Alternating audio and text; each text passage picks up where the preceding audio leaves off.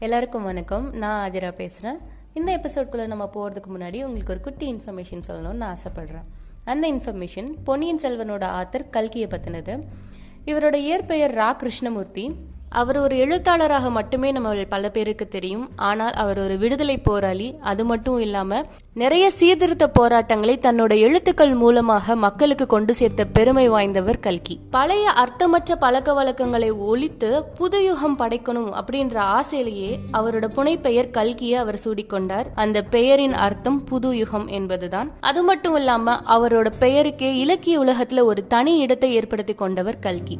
அவர் பார்த்திபன் கனவு சிவகாமியின் சபதம் இந்த மாதிரி நிறைய பெரும் காவியங்களை இயற்றியிருந்தா கூட பொன்னியின் செல்வன் அவரோட இலக்கிய வரலாற்றுல ஒரு பெரிய மைல்ஸ்டோன்னே சொல்லலாம். மக்களோட பேராதரவை பெற்ற அந்த பெருங்காப்பியம் தான் அவரோட கடைசி படைப்புன்னு கூட சொல்லலாம். ஆயிரத்தி தொள்ளாயிரத்தி ஐம்பதிலிருந்து ஐம்பத்தி நான்கு வரை ஒரு வார இதழில் வார வாரம் ஒரு அத்தியாயமாக வெளிவந்ததுதான் இந்த பொன்னியின் செல்வன். ஆயிரத்தி தொள்ளாயிரத்தி ஐம்பத்தி நாலு டிசம்பர் மாதம் அவர் உயிர் துறந்தார் அதனால அது அவரோட கடைசி படைப்பு. அவர் பிறந்து வளர்ந்த தஞ்சை மாவட்டத்தில் இருக்கிற காவிரி மீது அதீத காதல் கொண்டவர் கல்கி. வான் பொய்ப்பினும் தான் பொய்க்காது வளம் கொழிக்கும் காவிரியோடு காதல் கொண்டவன் நான் அப்படின்னு அவர் சொல்லியிருக்கிறாரு. அந்த காதலாலேயே ராஜராஜ சோழனோட இளமை கால நிகழ்ச்சிகளை சித்தரிக்கும் இந்த நாவலுக்கு அவரே புனைந்த பேர் தான் பொன்னியின் செல்வன். பொன்னியும் காவேரியும் ஒண்ணுதான். நாட்டோட பழைய வரலாற்றை கற்பனை கண் கொண்டு பார்த்து திறம்பட கையாண்டவர் தான் இந்த கல்கின்னு சொல்லலாம். ஏன்னா வரலாற்று உண்மைகள் சிலவற்றை மையப்படுத்தி உருவாக்கப்பட்ட கற்பனை களஞ்சியம் தான் இந்த பொன்னியின் செல்வன். இப்போ இந்த காலத்துல நமக்கு இவ்வளவு பொழுதுபோக்குகள் இருக்கும் போது கூட பொன்னியின் செல்வன் மேல அதீத காதல் கொண்டவர்கள் நிறைய பேர் இருக்காங்க.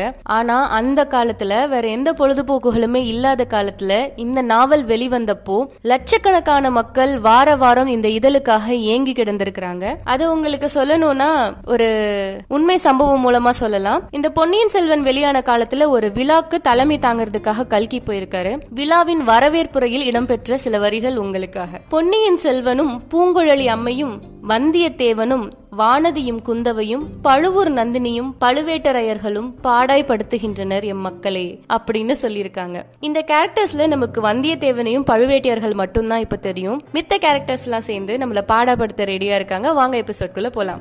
அத்தியாயம் ஆறு நடுநிசி கூட்டம். குறவை கூத்துக்கும் வேலை நாட்டத்துக்கும் அப்புறமா விருந்தினருக்கு எல்லாம் ஒரு பெரிய விருந்து ஏற்பாடு செஞ்சிருந்தாங்க.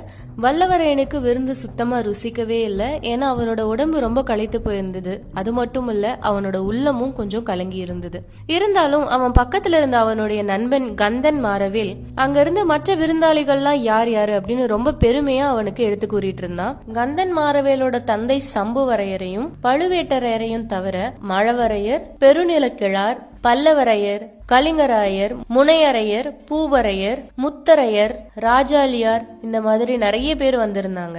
அப்போ சிற்றரசர்களுக்கும் சிற்றரசர்களுக்கு சமமான சிறப்பு வாய்ந்தவர்களுக்கும் அரையர் அப்படின்ற பட்ட பெயர் வழங்கியிருந்தாங்க. அவர்களோட ஊர் பெயரோட அரையரையும் சேர்த்து சொல்லும் மரபு இருந்தது. அந்நாள்ல சிற்றரசர்கள்லாம் பிறப்பினால் மட்டும் அரசர் பட்டம் பெற்று அரண்மனை சுகபோகங்கள்ல வாழ்ந்தவங்க எல்லாம் கிடையாது. போர்க்களத்துல முன்னாடி நின்னு போரிட சித்தமா இருக்க வீராதி வீரர்கள் தான் அவங்களோட அரசு அரசுரிமையை நீடித்து காப்பாத்தி கொள்ள முடியும். அதனால ஒவ்வொருத்தரும் பல பல போர்கள்ல ஈடுபட்டு ரொம்ப புகழோடையும் காயங்களோடையும் அங்க இருந்தாங்க. இவங்க அத்தனை பேரும் பழையாறை நகரை தலைநகராக கொண்ட சுந்தர சோழ சக்கரவர்த்தியின் ஆட்சிக்கு அடங்கி அவங்கவுங்க எல்லைக்குள்ள அதிகாரம் செலுத்தி வந்துட்டு இருந்தாங்க. சில பேர் சோழ நாட்டு அரசாங்கத்தோட பெரிய அதிகாரிகளாகவும் இருந்தவங்க. இவ்வளவு முக்கியமான பிரமுகர்கள் எல்லாரையும் ஒரே இடத்துல பார்த்ததுக்கு வல்லவரையனுக்கு நியாயமா பார்த்தா ரொம்ப மகிழ்ச்சியா இருக்கணும். ஆனா அவனுக்கு அப்படி இல்ல. இவ்வளவு பேரும் எதுக்காக இங்க கூடியிருக்காங்க அப்படின்ற எண்ணம் அவனுக்கு ரொம்ப பயங்களை உண்டு பண்ணுச்சு. மனசுல இவ்வளவு குழப்பத்தோடயே வல்லவரையன் தனக்குன்னு கந்தமாறன் தயார்படுத்தி கொடுத்திருந்த தனி இடத்துல படுக்க போனான். விருந்தினர் நிறைய பேர் இருந்தனால வல்லவரையனுக்கு அந்த மாளிகையோட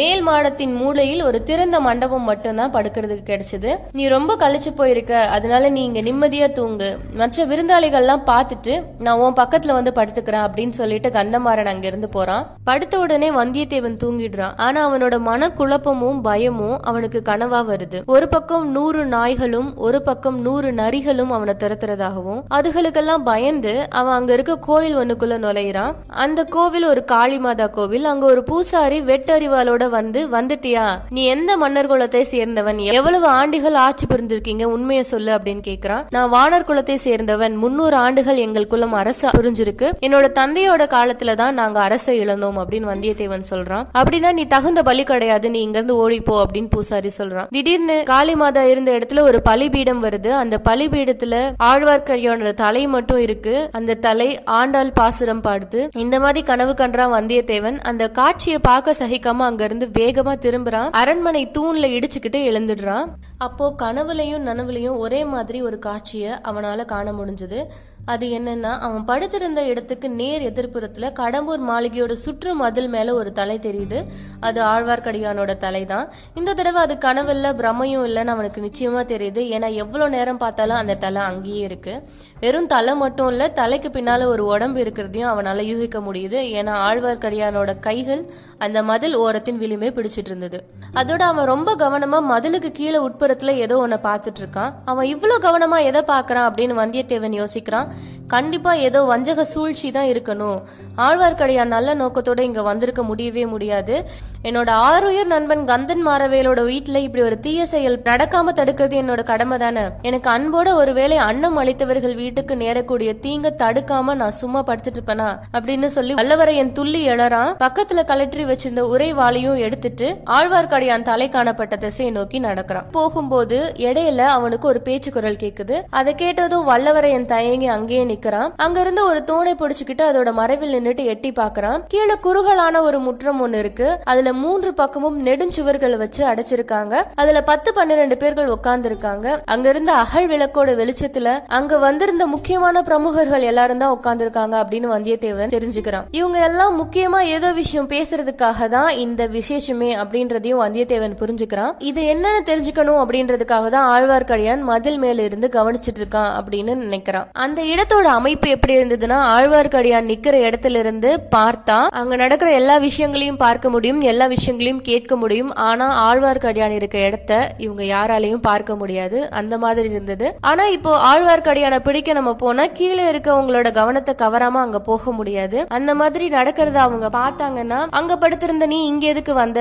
அப்படின்னு மொதல் தன்னை தான் சந்தேகப்படுவாங்க. அப்புறம் கந்தன் மாரவேலோட நிலைமை தான் ரொம்ப சங்கடமா இருக்கும். என்னால கந்தன் மாரவேலுக்கு எந்த சங்கடமும் வரக்கூடாது. அப்படின்னு வந்தியத்தேவன் அங்க இருந்து கிளம்ப முடிவெடுக்கிறான். அதே சமயம் அந்த கூட்டத்துக்கு பக்கத்துல வச்சிருந்த பல்லக்கையும் பாக்குறான். அடடே இது பழுவேட்டரையரோட யானை கூட வந்த பல்லக்காச்சே. அந்த பொண்ணு இப்பயும் இங்கதான் வச்சிருக்காரோ? கொஞ்சம் வயசானவங்க இந்த இளம் பெண்களை கல்யாணம் பண்ணிட்டாலே இந்த சங்கடம் தான் சந்தேகம் வந்து அவங்க பிராணனை வாங்குது போல் இருக்கு. இந்த வீராதி வீரரோட தலைவிதிய பாத்தியா? இந்த வயதுல ஒரு இளம் பெண்ணுகிட்ட மாட்டிக்கிட்டு இப்படி தவிக்கிறாரே அப்படின்னு நினைக்கிறான். அதோட அதிசயமானது ஆழ்வார்க்கடியானோட பைத்தியம். அந்த பல்லக்குல வர்றவங்க கிட்ட சீட்டை கொடுத்துருன்னு என்கிட்ட கேட்டானே. ஒருவேளை அந்த பொண்ணு அவன் காதலிக்கிறானோ? இல்ல தங்கச்சியா கூட இருக்கலாம். அதுக்காக தான் இங்க வந்து காத்துட்டு இருக்கானோ என்னவோ தெரியல. இந்த பழுவேட்டையர் ஒருவேளை அந்த பொண்ணை பலவந்தமா கல்யாணம் பண்ணிருப்பாரோ? இருக்கலாம். அவர் செய்யக்கூடியவர் தான். அப்படின்னு எல்லாம் நினைச்சிட்டு சரி இதெல்லாம் நமக்கு எதுக்கு? நம்ம போய் படுத்து தூங்கலாம் அப்படின்னு முடிவெடுத்து அங்க இருந்து நகர்றான். அதே நேரத்துல கீழே இருந்த கூட்டத்துல அவனோட பேர் அடிபடுறது கேட்டதும் என்ன பேசுறாங்கன்னு கவனிக்கிறான். உன்னுடைய குமாரனோட சிநேகிதன் ஒரு பிள்ளை இங்க வந்திருக்கானே. அவன் எங்க படுத்திருக்கான்? நம்மளோட பேச்சு அவனோட காதுல விழுந்துடக்கூடாது. அவன் ஆதித்த கரிகாலனோட கீழ் பணி செய்யும் ஆள் அப்படின்றத எல்லாரும் ஞாபகம் வச்சுக்கோங்க. நம்முடைய திட்டம் உறுதியாகி நிறைவேறும் காலம் வர்ற வரைக்கும் வேற யாருக்கும் இதை பத்தி தெரியக்கூடாது. அவனுக்கு ஏதாவது கொஞ்சம் தகவல் தெரிஞ்சிச்சு அப்படின்னு உங்களுக்கு சந்தேகம் இருந்தா கூட சொல்லுங்க. இங்க இருந்து அவனை வெளியே அனுப்பக்கூடாது. ஒரே ஒரேடியா அவனை கொலை பண்ணிட வேண்டியதான் அப்படின்னு சொல்றாரு. இதை கேட்ட வந்தியத்தேவனுக்கு எப்படி இருந்திருக்கும்னு நம்மளால கண்டிப்பா யூகிக்க முடியும். ஆனாலும் அவன் என்ன முடிவெடுத்தானா